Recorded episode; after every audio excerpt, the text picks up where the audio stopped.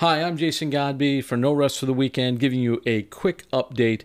Uh, I am not coming to you from the Rabbit Hole Studio where you normally see me work.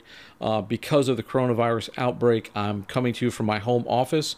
We're social distancing, we're isolating. Uh, as you know, many of us in the production community have been greatly affected by recent events, and I know many of you have been affected directly, as have I. Uh, so I just want to say uh, hang in there.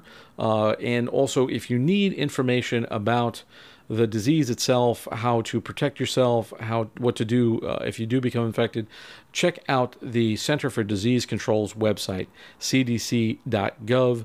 There is useful information there. For us, we do have new episodes coming your way, uh, but uh, because of the pandemic, the BRIC Arts Media Center, where we normally tape our show, is closed until the end of April.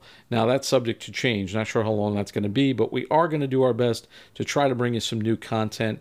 If you haven't already, check out this week's episode, our review of the Canon EOS R.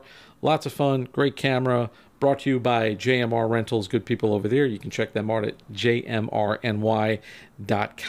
We also have new episodes coming up, including uh, one with Victoria Oliver, who you'll recognize from the first season of the show. She's actually become quite an accomplished actress, and we'll talk to her about her acting career and how to build a reel and auditioning and so forth great episode for you actors out there. And then the following week, I'll be reviewing films with EJ Argenio, including a documentary called Once Upon a Time in Venezuela, and uh, this uh, little short film from an unknown director called uh, David Lynch. He's uh, made a, a film for Netflix. It's crazy, it's weird. It's called What Did Jack Do? We have a lot of fun talking about it.